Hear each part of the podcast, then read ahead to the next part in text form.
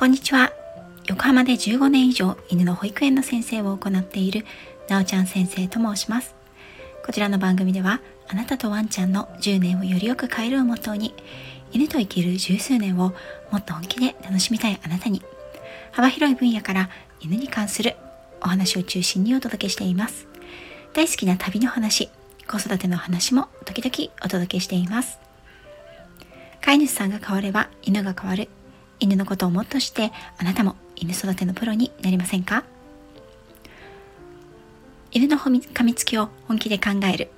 全4回シリーズの3回目は今月11月27日月曜日の夜7時45分から9時まで開催いたします。興味のある方は概要欄の方ご覧ください。今回は犬の話久しぶりにしたいと思いますよ。ちょっと辛口なタイトルになります。ドッグトレーナーがドッグランを進めないわけ。というテーマでお話をしていこうと思います。先日私はドッグランのある公園に家族と行ってきました。横浜市内では最大級のドッグランだと思うんですけどまた運営スタッフさんがきちんと監視をしているところであって入場には一定のルールと料金がかかるというところになっています。最近はこういったドッグランが増えてきているなという印象があります。昔はドッグランといえばただ場所を囲ってここなら犬を離してもいいから他の場所ではやめてねというような印象で管理を専門業者に委託するシステムができたのはつい最近のことだと思います。もちろんそうではないドッグランもありますけどね。今はかなりそういったゃんと管理者がいるところに関しては組織運営化されていて有料の登録制だったり監視員がいたり事前にマナー講習などを受けないと入れないというところもあります。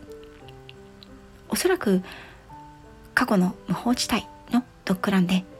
事故やトラブルが絶えなかったらからかなというのは想像に難くないと思います。私は愛犬みことがまだ幼かった時に都内のドッグランに時々連れて行くことがありました。有名どころといえば代々木公園や駒沢公園ですがそれはその当時あまりに横浜市内に公共のドッグランというのがなかったからなんですよね。今ざっと数えるだけでも数十箇所ありますからこの10年程度でかなり増えたという印象です。私がミコトをドッグランに連れて行った理由というのはいくつかありますが必ずしも犬と遊ばせるためではありませんでした。犬と遊ばせるためであれば自分が当時行っていた犬の幼稚園で十分だったからです。仲良しのお友達ワンコもたくさんいましたしね。それではなぜお休みの日にわざわざ都内のドッグランに車でミコトを連れて行ったのか。それはアウェイでの経験を積むため。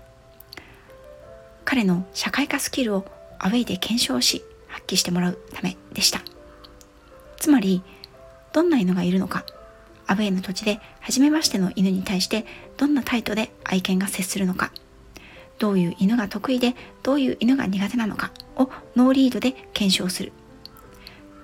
また飼い主として愛犬がノーリードになった場所でどんな行動をするのかを確認するということのためでした。皆さんは愛犬さんとドッグランに行ったことはありますか？私は犬の飼い主さんからそろそろうちの子もドッグランデビューしようと思うんですが大丈夫でしょうか？といったご質問をされることもあります。その際私はやめておいた方がいいと思いますよとは言いませんがどうしてドッグランに行きたいんですか？と聞き返すことはあります。その返答が犬同士で思いっきり遊ばせてあげたいんです。というニュアンスの返答だったら少し慎重に言葉を選びながらそれとなくそれだけが目的ならやめておいた方がいいかもしれませんね。ということを犬によっては伝えます。おそらく私以外のトレーナーさんや訓練士さんの中も多くの方が犬同士を遊ばせる犬どもを作るという目的だけでのドッグランの利用についてはそれはいいですね。是非行ってきてください。とお勧めする人は多くないと思います。そのワンちゃんにもよると思いますが特に若くてエネルギーに満ち溢れていて飼い主さんがエネルギー発散に宿泊しているようなイケイケ元気っ子のワンちゃんであればなおさらえそういう子ほどドッグランで走らせて遊ばせた方がいいんじゃないの？と思われそうですがそこはきっと飼い主さんと私たちの業種の意見が分かれることでもあります。可愛い我が子がドッグランで出会ったお友達と嬉しそうに楽しそうに無我夢中で走り回って遊ぶ姿を見てみたいという親心飼い主心分かりますよ。でもちょっと待って。お友達と走って遊んでいる時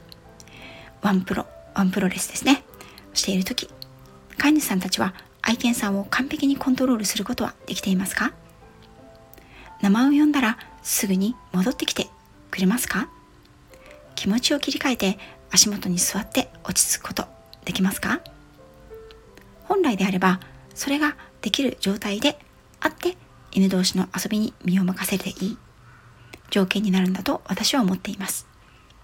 けれど実際はドッグラン内で起こるトラブルほとんど犬同士のオーバーヒートを飼い主さん同士がコントロールできずに起こります。ドッグランに行ったものの犬に噛まれた。怖がっているのに追い詰められて手荒くされたために犬が嫌いになってしまった。喧嘩になって傷つけ合ってしまった。という声は驚くほど多く聞かれます。それは犬が興奮状態に陥る前にアウト・オブ・コントロールになる前にトラブルを予測してストップをしたり呼び戻しをして犬を落ち着かせるということがなかなかできていないから。だからこそきちんと犬の知識のあるスタッフさんがレクチャーや注意監視をしていてくれるドッグランの方が安心だとは思います。ドッグランは犬をコントロールできる技術があってこそ犬同士飼い主さん同士が楽しめる社交場であると思っています。ただし犬同士を遊ばせる以外に有益なドッグランの使い方は確かにあります。それは飼い主さんと犬の絆を深める。犬に自信をつける犬のセルフコントロール力を養う。そして社会化のための使い方です。この使い方をしたい場合の鉄則。それはすぐにドッグランの中に入らないということ。ドッグランの中に入る前10分間はドッグランの外から中を観察してみてください。もしドッグランの中に自分の愛犬との接し方で相性が合わなそうだなという犬がいる場合は無理して入ることはないと思います。また犬が多いなと感じる場合は私は中に入ることを勧めません。パーソナルスペースの侵害はトラブルのもとになるからです。中にいる犬たちがどんな遊び方をしているのかどのようなタイプの犬が多いのかそれをも確認してうちの愛犬とは合わなそうだなと思えば入ることを中止して周辺のお散歩だけにとどめる。という勇気も時には必要だと思います。それはなぜか実はドッグランの中に入る前に中の様子をよく確認するということがとっても必要なんです。それは以前無礼なフレンドリー犬はどう作られているのかをお話しした犬同士の関係は